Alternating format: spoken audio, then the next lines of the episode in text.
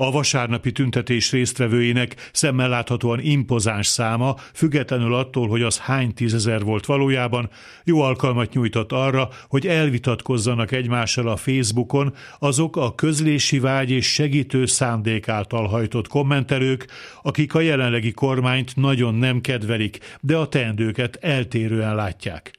Tapasztalatom szerint a vélemények két törésvonal mentén oszlanak meg. Az egyik a pártok és a civilek kívánatos viszonya. Az egyik nézet szerint az előbbiek már hiteltelenné váltak, ezért ne telepedjenek rá az utóbbiak megmozdulására. Mások azt mondják, hogy ez álságos és kontraproduktív, és hogy bizonyos politikai tennivalókat a politikának kell elvégeznie. A másik törésvonal elég közel van az előbbihez, mégsem teljesen esik egybe azzal.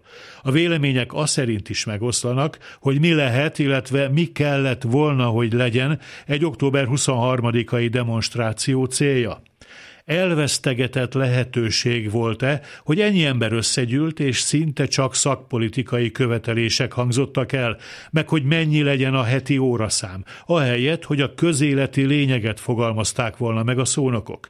Miközben a tömeg skandált olyasmiket is, hogy mocskos Fidesz.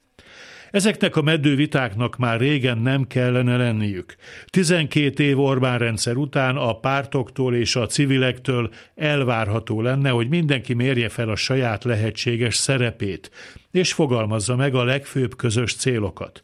Lehet, hogy most a fenyegetően közelgő megélhetési válság jelenti az utolsó pillanatot, amikor a demokraták még összeszedhetik magukat, megfogható és megvalósítható alternatívát mutathatnak fel, és nem kell azt mondaniuk, már megint elkurtuk.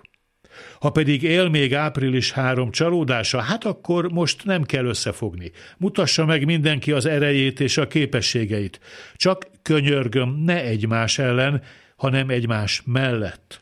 Egymást, és ezzel sajnos önmagunkat is jól megverni, az nem kunst, más sokszor sikerült.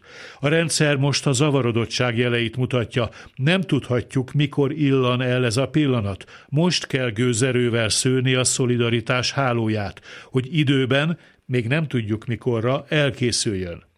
Jó estét kívánok, Kárpáti János vagyok. A hírek után kezdünk.